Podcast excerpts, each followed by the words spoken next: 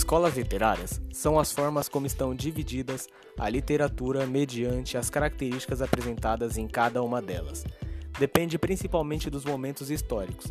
Diante de todas apresentadas até agora, o simbolismo foi mais uma delas.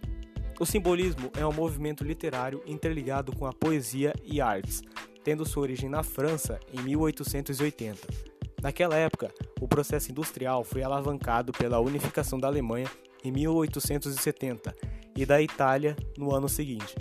É o momento do neocolonialismo que fragmentou a África e a Ásia para as grandes potências mundiais. Nas artes, a projeção era de frustração, medo e desilusão, e o simbolismo surge como uma forma de negar a realidade objetiva. Renascem assim os ideais espiritualistas. Percebe-se que esse movimento surgiu principalmente como uma forma de se opor ao naturalismo, positivismo e racionalismo que eram comuns naquela época, ou seja, caracterizava-se pelos ideais espiritualistas e oposição à objetividade. O simbolismo é marcado pelos ideais românticos e literários, e esse estilo se estendeu para as artes plásticas e para o teatro. Entre suas características, pode-se destacar ampla valorização da espiritualidade humana, subjetivismo, onde o eu lírico é valorizado, religiosidade, linguagem vaga envolta em mistério e expressividade, uso do soneto, individualismo, emprego de diversos tipos de figuras de linguagem e demais recursos literários, retomada de elementos românticos, forte oposição ao cientivismo, ao racionalismo e ao materialismo.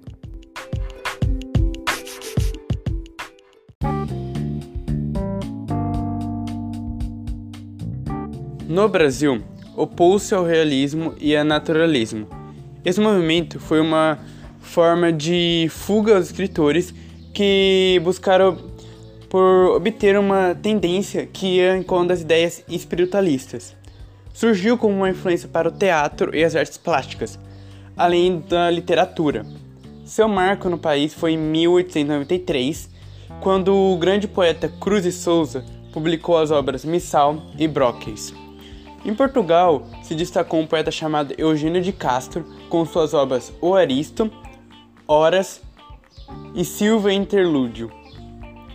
Em comparação com o parnasianismo, outro movimento literário que ganhou muita força, ambos compartilham preocupação com a linguagem e apresentam um refinamento formal, além de que as duas escolas se desenvolveram na poesia.